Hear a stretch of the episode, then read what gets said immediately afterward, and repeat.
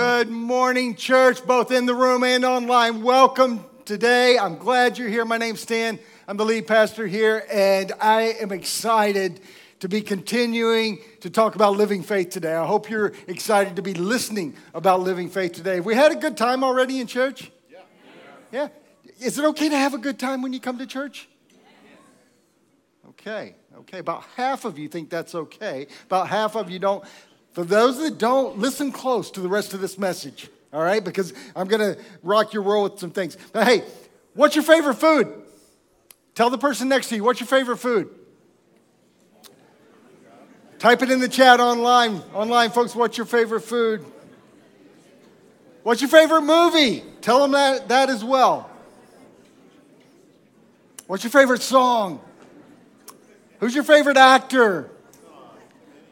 Too many, too many. What's your favorite footy team? Do we have the theme song queued up? No, no, okay. The Poser Pies. You know, I got, I've got a, I, can we have a moment, family?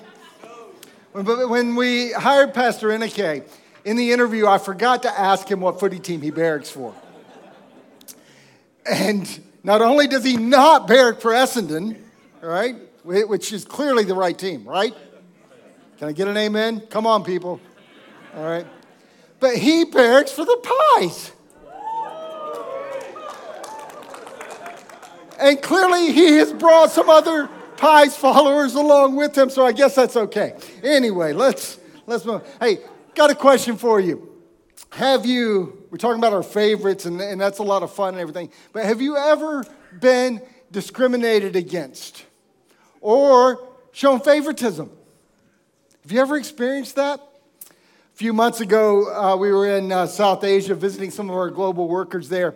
And on one of the days, we went to uh, this uh, chair lift that takes you really high in the sky, and you're able to, uh, supposed to see these beautiful mountains and everything. And we didn't see anything because it was so foggy and cloudy and all that, all that kind of stuff, pollution or whatever. But we got there, and there was a queue of about a couple hundred people so we went to the back of that queue, and we weren't in that queue for more than about 10 or 15 seconds. And some people came up to us that worked there, and they grabbed us and they escorted us to the front of the queue. How many would want to do that? Can I tell you, that actually made me very uncomfortable. I did not like that at all. Now, I liked saving the hour or however long it was going to be. Certainly, I'm not going to reject that uh, mentally, but it made me very uncomfortable because I was being shown favoritism, honestly, because of the color of my skin. And that, friends, made me extremely uncomfortable. So that's a, a, an illustration of when I was shown favoritism. But there's also been a time where I felt very judged and discriminated against. I was 13 or 14 years old, living with my auntie and uncle because uh, I got in some trouble, and my, my mom said, Go live with your auntie and uncle in Bel Air or something like that. So um, it was almost like that, but not quite because they didn't live in Bel Air and they weren't rich. Uh, but uh, anyway, my auntie and uncle were mad churchgoers. I mean, they would be there Sunday morning, Sunday night, Wednesday night, Thursday night visitation, Tuesday night window washing. They were there all the time. And I jumped into that. I said, I'm going to embrace this. And I was actually enjoying it. And I connected in with the youth group and I was having a ball. By the way, I didn't know Jesus, but we had activities where we would go out and tell people about Jesus. They, they called it telling teens. And I could tell people about Jesus all day long, even though I didn't really know him yet for myself personally. And then after about a month or a month and a half of connecting in with this youth group, the youth pastor pulled me aside one day. And I thought he was going to say, Stan, man, you're awesome. You're amazing. You're doing a great job. So good to have you here. But that's not what he said. He said, Stan, if you're going to keep hanging out with us, you need to look more like us. Boom. And what he meant by that was now I was a good kid. I, I, really was. I grew up, I, I, wasn't a bad kid. I didn't get into all the bad things kids do. but my hair was long. Okay, I had long hair. It was touching my ears.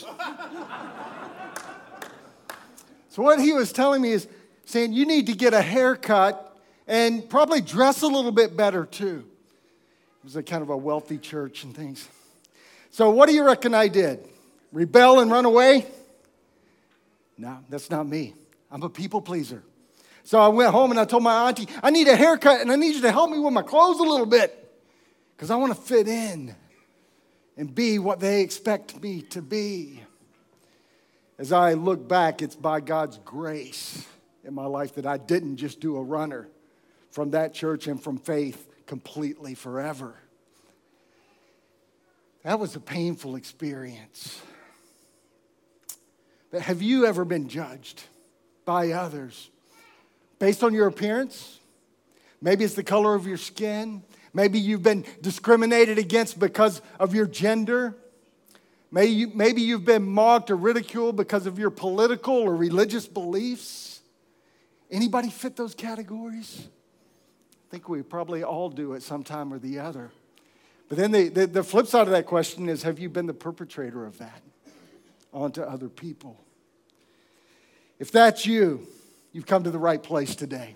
Because we're in the middle of a series called Living Faith, and we're using for our text uh, the, the letter that James wrote, James, the half brother of Jesus, who, who wrote to Jews who were Christians. He was writing to Jewish converts. And we've covered a fair bit of time or a fair bit already in this series. And if you missed any of that, go to our website or our app. You can pick those up there and get caught up.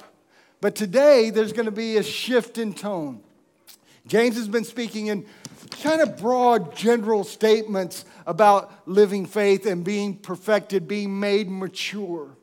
But today, James is going to get really, really practical, really specific. And the rest of the book is going to, going to be like this. If he was a preacher, we might say this is where James is going to start meddling a little bit. Or we might say he's going to get up in a business. All right? Anybody ready for that? No? well, me neither, but here we go because it's next in the Bible, so that's what that's the way we roll here. So uh, this section starts out James chapter two and verse one says this: "My dear brothers and sisters, he, he loves them, brothers and sisters. How can you claim to have faith in our glorious Lord Jesus Christ if you favor some people over others?" Boom. Be perfect, be mature. Hey, how can you call yourself a Christian if you're favoring somebody over other people? James says. Now, the word favor there translates uh, a Greek word that was actually translating a Hebrew word for partiality, which means to literally receive the face.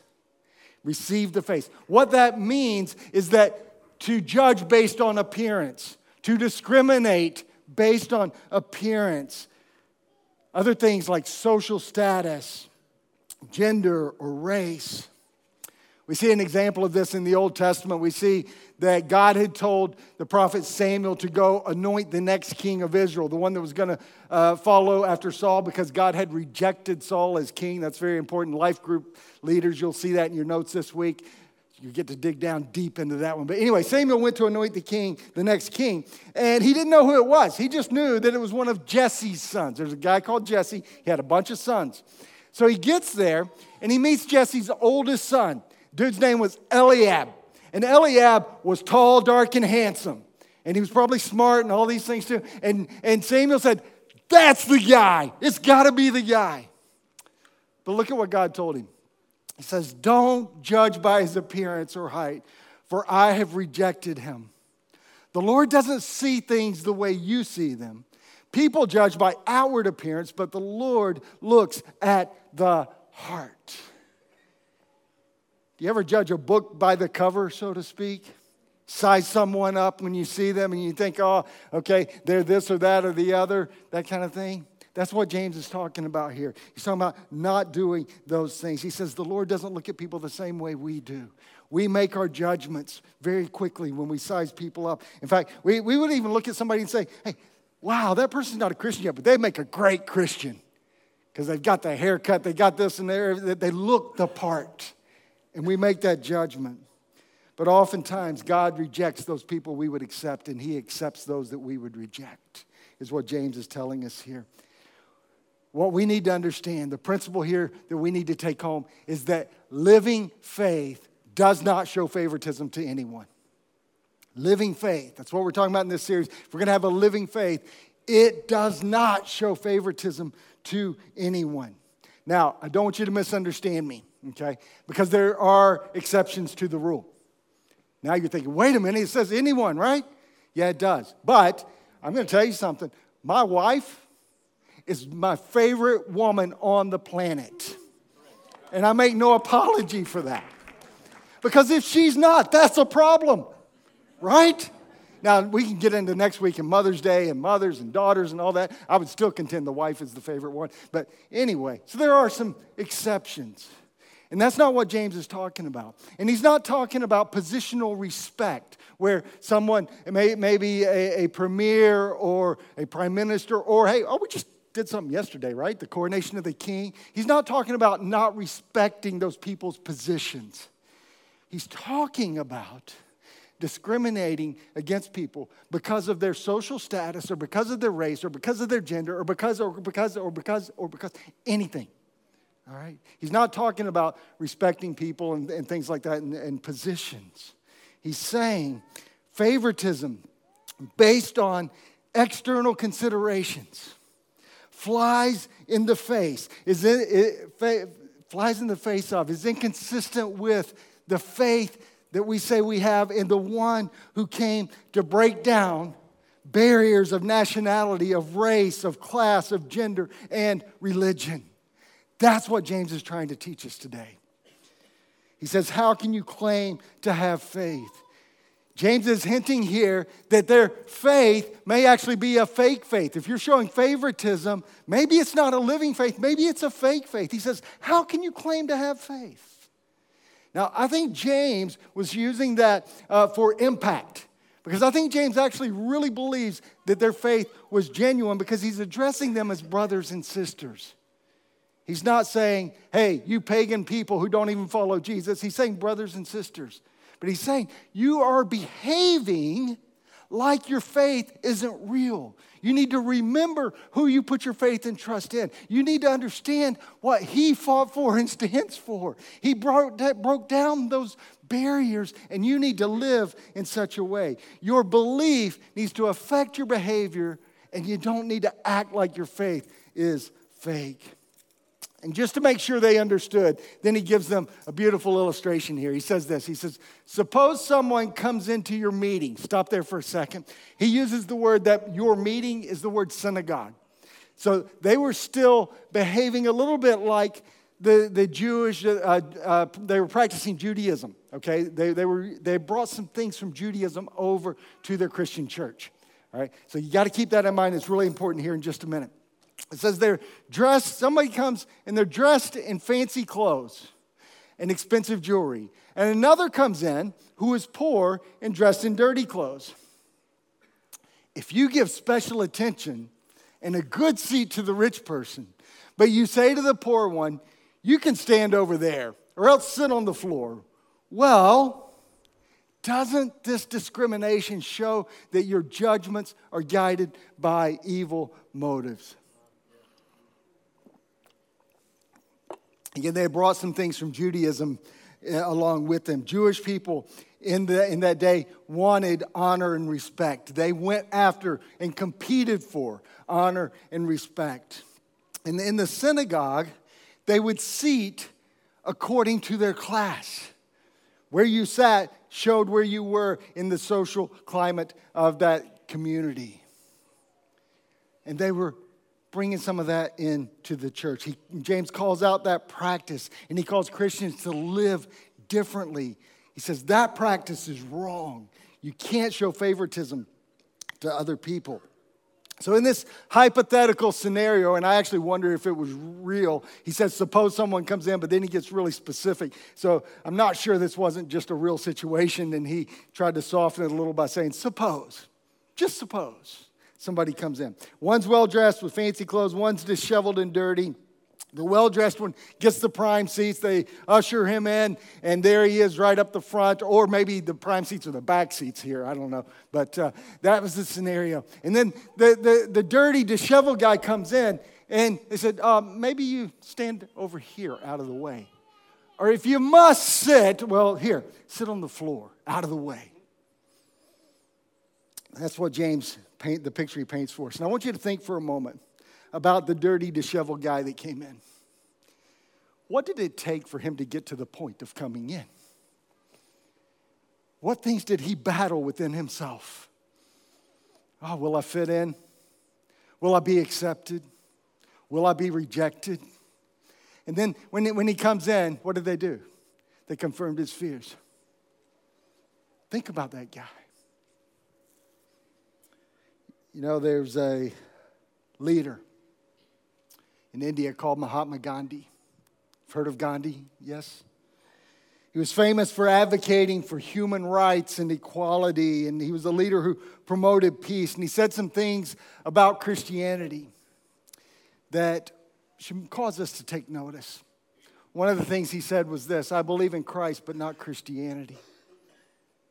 I believe in Christ, but not Christianity. Then he also said this He said, If it weren't for Christians, I would be a Christian. Now, I'm a, I'm a guy who doesn't like the fact that Christians get beat up on all the time, okay? I don't like people taking negative pot shots at Christians and, and, all that kind of stuff, eh, you know, in the media and in the news and all that. You know, Christians get attacked regularly. And I am 100% against that. It makes me grumpy and annoyed and all of that. But when someone says, if it weren't for Christians, I would be a Christian, I think we need to ask why they're saying that.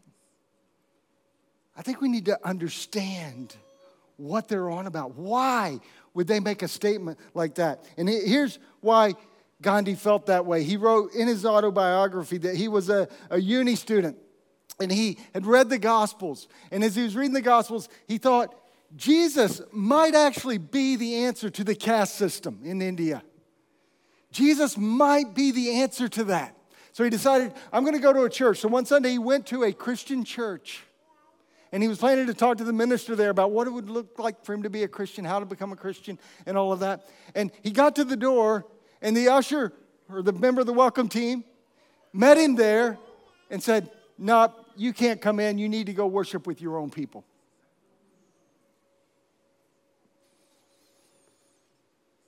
So Gandhi said, he left the church. He said, if Christians have caste differences also, I might as well stay a Hindu. Friends, what message do we send to people? What message do we send to a community that's out there, that's not yet following Jesus, if they're exploring? You know, I do wonder as great an impact as Gandhi had on the world in this uh, areas of equality and peace. What if? What if he had done that as a follower of Jesus? What good could he have done for the cause of Christ around the world? It's kind of sad, isn't it? When we realize that. And hindsight is perfect. We know that. Nobody would have ever thought when they met him at the door that was going to be a big deal, but it was a big deal.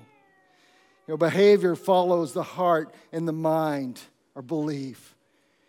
Jesus was the risen Son of God, and their behavior needed to reflect that. I think James' illustration here is very pertinent to us. It has some rich value for us to unpack here. And I want you to understand something. There's much debate about Sunday church services, not just our church, but any church service. Who are they for? Is it for the saints? Is it for the already converted? Is it for building them up and letting us worship and, uh, and express our love for God? Or is it for the not yet converted? The people who are looking for acceptance and hope and a place of belonging. Who's it for? The answer yes. Yeah, yeah, it's for both. You know, there are people who are exploring faith and looking for a place of belonging and acceptance, and they come into the church looking for hope, and the church must be the place where that is found. It has to be. Take you back to the story I shared, shared earlier where I was trying to connect into that youth group, Love and Life, wanted to follow Jesus, I think, but I didn't even know how. But it wasn't a place that I was going to have belonging. That's why we try to create environments where both things are valued. That's why we work hard to make sure that the experience people have when they come in the space is not off putting or, or not even just drastically confusing. That's why at the beginning of the services, you'll notice that a lot of times we'll, we'll talk about if you're new to church, thanks for taking the risk. Thanks for having the courage. And we acknowledge that it can be a strange environment. We do that very intentionally because we want people who are still far from God, who are not yet followers of Jesus, to find a place of belonging, for them to fit in as well as they can. We also work hard to teach the Word of God in a true and faithful way so that believers and unbelievers can have the Holy Spirit working within them. And as they hear the Word of God, the Word of God and the Holy Spirit convicts of sin, of righteousness, and of judgment. And that it show exposes things to us that we need to change in our lives both believers and unbelievers. And we work hard to stay true to that. But we let the Holy Spirit do that work. We let the Word of God do that work. We're not the ones who judge people and decide whether they're going to fit in or not, or whether they can come to faith or not, or when they're going to come to faith. We accept them as they are and help them to grow and learn. You know, we need to be vigilant about not showing judgment or partiality. Because people who are not following Jesus need to come in and find a place of acceptance, not condemnation. We can't be expecting people who don't yet to believe to behave like people who have believed for 20 or 30 years. And too often in churches, that's what happens. The youth pastor that told me if you're going to hang out with us, you need to look more like us. Does that make anybody else grumpy? Are you with me this morning? Hello? Yeah, this is heavy stuff. I know. It, it's really heavy and it makes me grumpy because I've experienced it. Some of you have experienced it too. Sorry for that. James goes on. He says this Listen to me, dear brothers and sisters. Hasn't God chosen the poor in this world to be rich in faith? Aren't they the ones who will inherit the kingdom he promised to those who love him? After the illustration, he gives them four questions that are rhetorical in nature. They're, he's expecting an affirmative answer. He says, Hasn't God chosen the poor of this world to be rich in faith? Matthew chapter 5, verse 3, the words of Jesus says this God blesses those who are poor and realize their need for Him, for the kingdom of heaven is theirs. James was remembering what his brother Jesus had said the kingdom of heaven belongs to the poor who recognize their need for God. Then James says this, but you dishonor the poor. Isn't it the rich who oppress you and drag you into court? That's the other rhetorical question. The rich people were dragging them into court. Literally, dragging them into court was with violence. They oppress you, they were abusing their power against the poor. The rich get richer on the backs of the poor. That's what James is talking about here. And then Proverbs chapter 14, verse 31 speaks to this those who oppress the poor insult their maker, but helping the poor honors him. Are you getting the message today? James wasn't just speaking off his own back. He's quoting Jesus. He's quoting the Old Testament. He's talking about these principles that are good for both. And by the way, if you're not a follower of Jesus yet, you would actually be saying, Yeah, yeah, yeah, I agree with these principles. We need to treat the poor with value and respect. He says, Aren't they the ones who slander Jesus Christ, whose noble name you bear? You're claiming faith in Jesus and you're honoring people who are slandering Jesus. What's up with that? James is saying. How is that okay? So the readers now would have had to admit that, okay, um, it's pretty unreasonable to show favoritism to anyone. That would have to be their conclusion. They could not draw any other conclusion at this point during this section of James' letter. But then he goes on and he gives them an alternative. And it's not what would James do in this instance. This is what Jesus would do. In verse 8, it says, Yes, indeed, it is good when you obey the royal law as found in the scriptures. Love your neighbor as yourself. The royal law was the law given by the King of Kings. That's why it's the royal law in Matthew chapter 22. But in Luke chapter 10, Jesus was talking to a man who was saying, How do I get to the kingdom? How can I get into the kingdom? And he extolled all of the virtuous things that he had done. And Jesus said, Go and sell all your goods and things. But Jesus said, Who is my neighbor? Because Jesus said, Love your neighbor as yourself. And the guy wanted to find a loophole. And here's Jesus' words. I'm just going to read Jesus' words to you. I'm not even going to comment on them, I'm going to let them speak for themselves. Jesus replied with a story. A Jewish man was traveling from Jerusalem down to Jericho. He was attacked by bandits. They stripped him of his clothes, beat him up, and left him half dead beside the road. By chance, a priest came along. But when he saw the man lying there, he crossed to the other side of the road and passed him by. A temple assistant walked over and looked at him lying there, but he also passed by on the other side. Then a despised Samaritan came along. And when he saw the man, he felt compassion for him. Going over to him, the Samaritan soothed his wounds with olive oil and wine and bandaged them.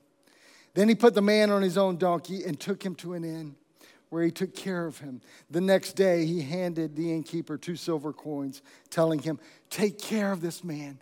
If his bill runs higher than this, I'll pay the next time I'm here. Now, which of these three would you say was a neighbor to the man who was attacked by bandits? Jesus asked.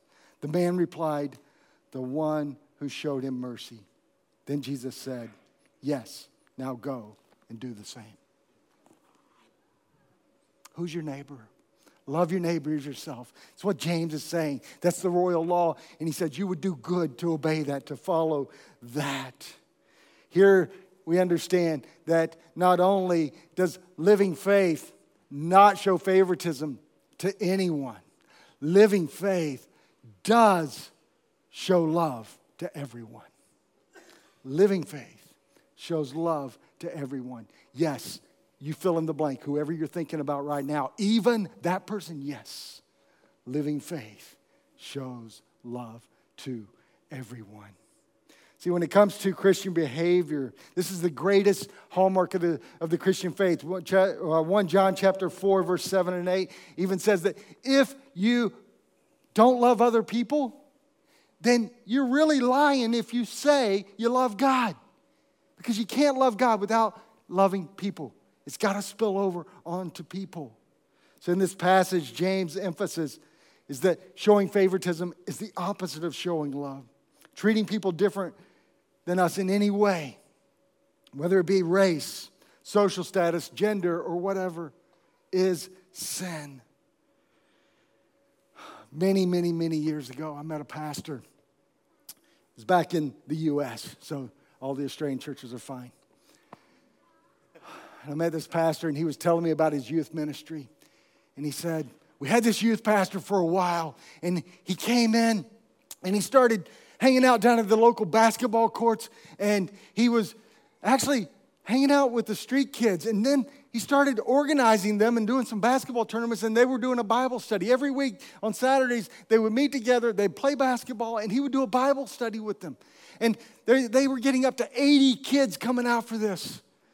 I'm getting excited. I'm thinking, wow, that's great. Take notes, DeChan. And then he said this he said, But now some of the kids are starting to come to church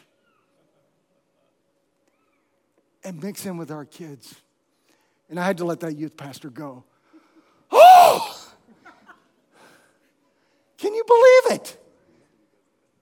James is saying, don't do stupid stuff like that, people. When people are different than you, that's a good thing. That's a good thing. Don't favor the ones that you like or the ones that you look like. So, how do we show love for others, to others? We accept people as they are. We look at them through the eyes of Christ. And if, if they are a follower of Jesus, then we know Christ lives in them and we can love them because Christ lives in them. If they are not yet a believer, we know that Christ died for them and we can love them because they're a person that Christ died for. See how this works? We can love everyone. Jesus was called a friend of sinners, and some people actually don't like that. And they think that's got to mean something different because Jesus wouldn't have been compromising. Friends, it wasn't compromise for Jesus to be a friend of sinners, it was compassion for Jesus to be a friend of sinners. And then when they came to him for forgiveness, he granted that to them. James would say, You need to love everyone. He knew that some of his readers were going to say, Come on, is favoritism really a big deal? And then he said this to them For the person who keeps all the laws except one is as guilty as a person who has broken all of God's laws. And then he compares adultery and murder and some other things there. And he says, if you break one, you've broken them all. If you're showing favoritism, you're the same as a murderer. You're the same as an adulterer. There are no little sins. There are no Christian sins that you can get away with. So stop showing favoritism. Love people. Just as God has been merciful to us, we need to be merciful to others. And you're sitting here today, and I, I, you're probably not saying so what, because the application's pretty clear, isn't it? We've talked about favoritism in the context of rich and poor, which was James' example, how we treat people that come into the church. And there's plenty uh, of things, principles that we can take away here and apply for us collectively. And we've covered that. But I want you to think about your personal life and your interactions with people.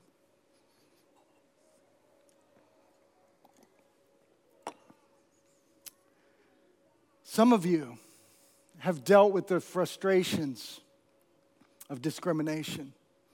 Some of you have been in the privileged place of being shown favoritism. Some of you have been discriminated against within the church. And I'm not talking about Werribee Baptist Church, although that's certainly possible that that's happened to some of you at some time, but the church globally. And for those of you who have been hurt by the church because of this, can I say on behalf of every church on the planet to you today, sorry. I am so sorry you experienced that. And it's because you have experienced that, because I've experienced that, that I am so passionate about making sure that Werribee Baptist Church is not that place. Werribee Baptist Church is that place where people are going to find hope and healing who have been hurt by churches before, who have been hurt by society before, who are hurting right now.